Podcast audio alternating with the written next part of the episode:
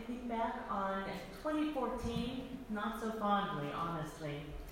I consider it the year of Dr. Jen's wild ride.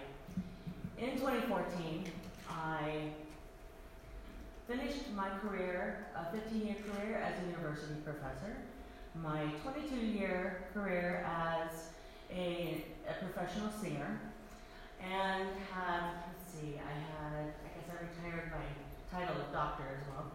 I also moved from Virginia to Iowa, my home state, which I'd not lived in for 19 years, and also was moving without a job.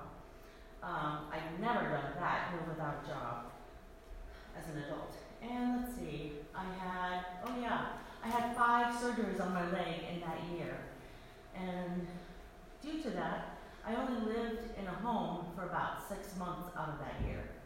So let's not focus on the negative of that year because there's so much more to my story than the negative trauma of 2014. Going into 2015, which 2014 ended with a surgery leading me into rehabilitation of 2015, I found myself pretty darn angry with God. And led to a, uh, a knockdown, drag out prayer.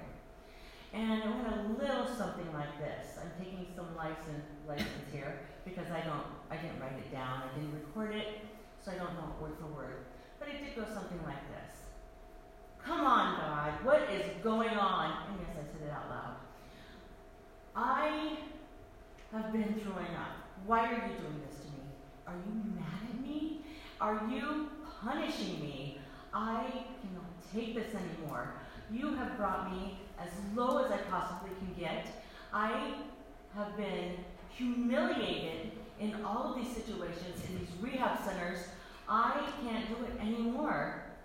Why are you doing this? And all of a sudden, I heard. I heard Philippians 4:13. I heard I can do all things through Christ who strengthens me. And then I heard a reboot in my head. What the heck is that? And I heard, no, I can do all things through Christ who strengthens me. And like, what? I've never said it like that before. I've been saying it wrong all this time. I've been emphasizing I, I can do all things. Because I have been so independent for most of my life and I've always felt like I had to depend only on myself to make things happen, to, to earn my degrees, to make my positions happen, to make my promotions happen, to make my various careers happen. But no, I need to rely on God. I need to rely on Christ. Through Christ, all things can happen. I can do all things through Him. Oh my I was brought this low, this low, so that I would be broken open in order to be filled up. Why did I make that happen? I did this to myself somehow because I'm so thick headed. So I guess this is what had to happen. I don't recommend it, by the way. I don't. So, I'm like, okay, God, I get it. I do, I get it. I might need some more help because I know I can't do this alone from here on. So walk with me, please, and I'll keep learning. So thought we had a deal there. I think we're good. So 2015 started moving better after that, and I just so happened to meet somebody from Lutheran Church of Hope, and we became friends. And wouldn't you know what he said to me he said the three words that we are often encouraged to say to people who haven't been to Hope. He said, Come and see. So that's what I did. I came and saw, and I came and stayed. And uh, I learned so much here, and I made so many new friends and became part of the community. And my heart just became filled with love for people here, and I came to understand that I am not just a child of God, I am one in whom Christ dwells. And that is exactly what has led me through the rest of the story, which is that I had one more surgery to get through in order to have a decent quality of life. I approached my surgeon one last time to say, hey, something's got to give. I, I'm not getting stronger after that last surgery. I need, I need to have a better life. I need to be able to walk better. I'm in a lot of pain. I need to do, we need to do something. So he said, we've got two options.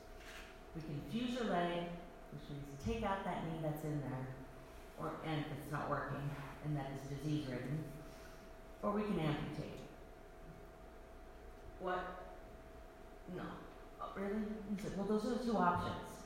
Here's what I think we should do. I think we should fuse it. I like that one better. But I still investigated and came back and I said, yeah, let's do the fusion thing. So, in July of 2016, a good year, I had my leg uh, operated on one more time, and we put a he put a rod in the leg, fused it, and this time when I woke from my um, surgery, I was asked to stand and walk, which didn't go so well with the first knee replacement. So I was a little nervous, but the, the nurses asked me to stand. So I got up. I was very nervous. I couldn't stand the first time. So I'm standing, not with the microphone. but I stood and they said, okay, are you stable? And I did have my walker, so I could stand with it. I'm standing. I'm standing. Pretty cool. I'm standing. That was good. And then I feel my legs. I feel I feel okay, and this doesn't hurt. So it felt really good. And then I thought, I'm to get daring. And I lifted my right leg and I hung out on my left leg because I could, and it just stood there, and it didn't crumple, and it would have crumpled before. And then they said to walk. I said, what? Walk? I haven't been able to walk for four years. What do you mean walk? And then I started walking, and after I took about three steps, I stopped, and I, I just started bawling because I could not believe it four years of not walking and all this and they could. And I just could not stop crying. And they were like, what is wrong with her? And she okay? They came and they grabbed my arms. And I started laughing hysterically after that. I said, you don't understand. I'm filled with joy. I'm so filled with joy. God has done a miracle in me. I'm able to walk. He has made this work. And I've been praying and praying for this. And I'm so glad that you're able to be part of this. And I just bless you for being here and being part of this. And I thank you for everything that you are doing for me. And they were just amazed. And I witnessed to them. And I told them about my heart filled with Christ. And that I'm a child of God. And that they had Christ in, their, in them as well. And we had an amazing, amazing time together. And I was just so blessed to be able to share that with them. So, every day, now, I wake with this in mind, very seriously, every single day. I wake and I am so grateful that one, I have a leg. They didn't take it. I have it. It may have a rod in but I have it. Two, I'm alive. Three, I can walk. It's all about perspective, ladies and gentlemen. My friends, consider that. What is your perspective? What can you tweak in your perspective to have joy, to have appreciation and gratitude for what you have? Thank you.